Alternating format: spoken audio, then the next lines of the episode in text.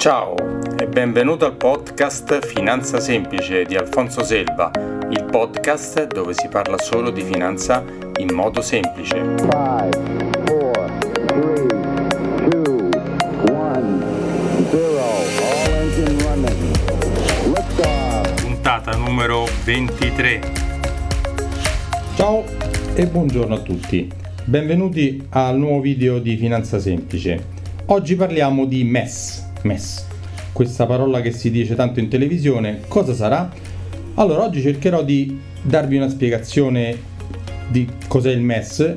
Perdonatemi se userò qualche parola un po' particolare perché ho cercato di facilitare il più possibile, ma più di tanto non ci si riesce perché sono istituzioni eh, in inglese, quindi è complicato anche spiegarla, però cercherò di essere il più eh, chiaro possibile.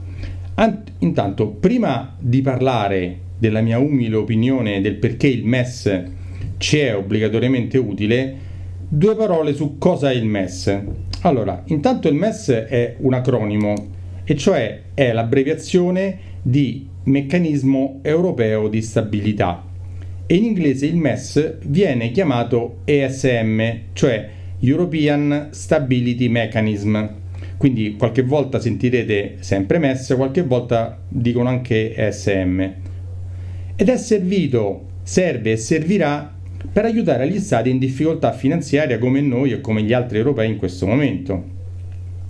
Il MES nel 2012 ha sostituito le EFSF, cioè il Fondo Europeo di Stabilità Finanziaria. Lo so, un'altra sigla, ma abituatevi che le, qua la comunità europea è piena di sigle su, per indicare tantissime cose.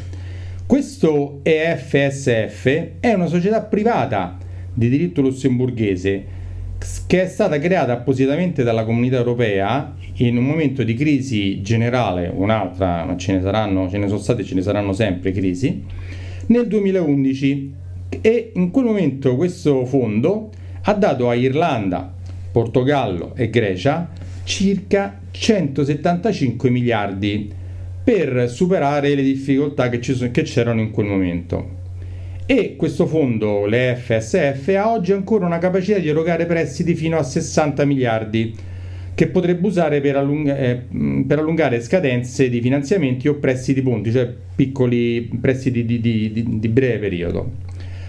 Ora che abbiamo chiarito cos'è il MES e da dove proviene, quindi quando è stato creato, affrontiamo il perché ho detto che ci è obbligatoriamente, tra parentesi, utile.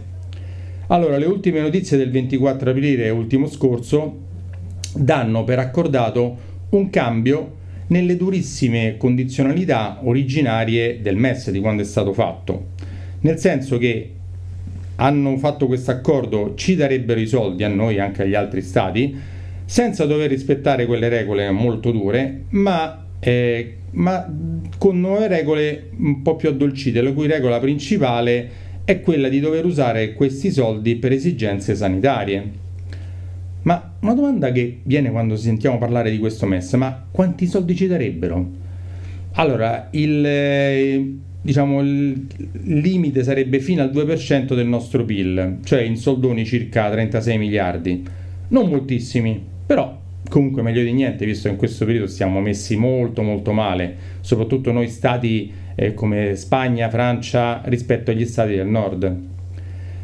Però bisogna nelle cose bisogna andare a vedere anche i particolari perché poi eh, perché ho detto ci è obbligatoriamente utile ma ho detto che c'ha delle cose buone ma delle cose cattive perché se eh, usiamo questo MES eh, bisogna andare a vedere le conseguenze che ci sono. Ce ne sono due principali molto importanti.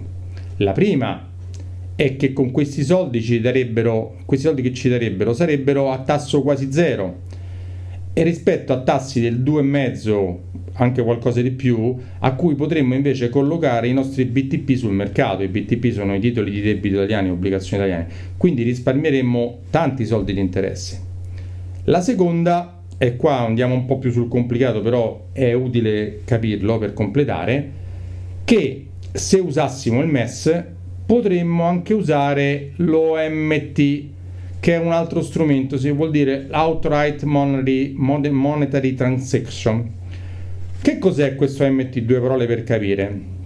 L'OMT è uno strumento che è stato creato sempre nel 2012, ma fino ad oggi non è mai stato usato con nessuno Stato, nelle mani della BCE, che è la Banca Centrale Europea, che se e si dovesse decidere di usarlo, impegna la BCE ad acquistare in maniera illimitata, quindi senza limiti di importo, i titoli di un paese che si trova in difficoltà finanziaria sul mercato. Perché potrebbe essere così importante?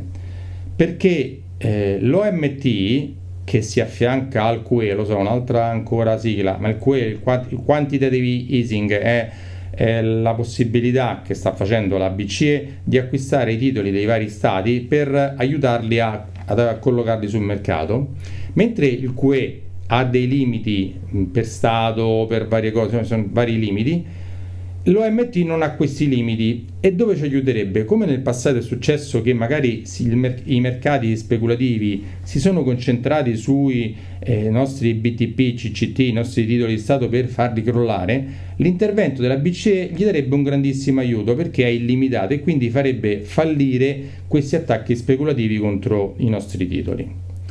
Però, come tutte le cose c'è sempre un però, la messa in campo dell'OMT darebbe ulteriori armi alla BCE per imporci regole di rientro dal debito o provvedimenti economici simili, più che la BCE, la Commissione europea, insomma tutti i vari, i vari organi che ruotano intorno a questo. Infatti anche l'accettazione del MES in senso positivo darebbe un segnale ai mercati della nostra volontà di dare una risposta condivisa con gli altri de- de Stati europei e con la Commissione europea e seria per risolvere le crisi economiche da coronavirus e di spingere l'integrazione an- con i debiti anche degli altri paesi europei, eh, che è la cosa principale su cui fino adesso non si è fatto neanche un passo avanti.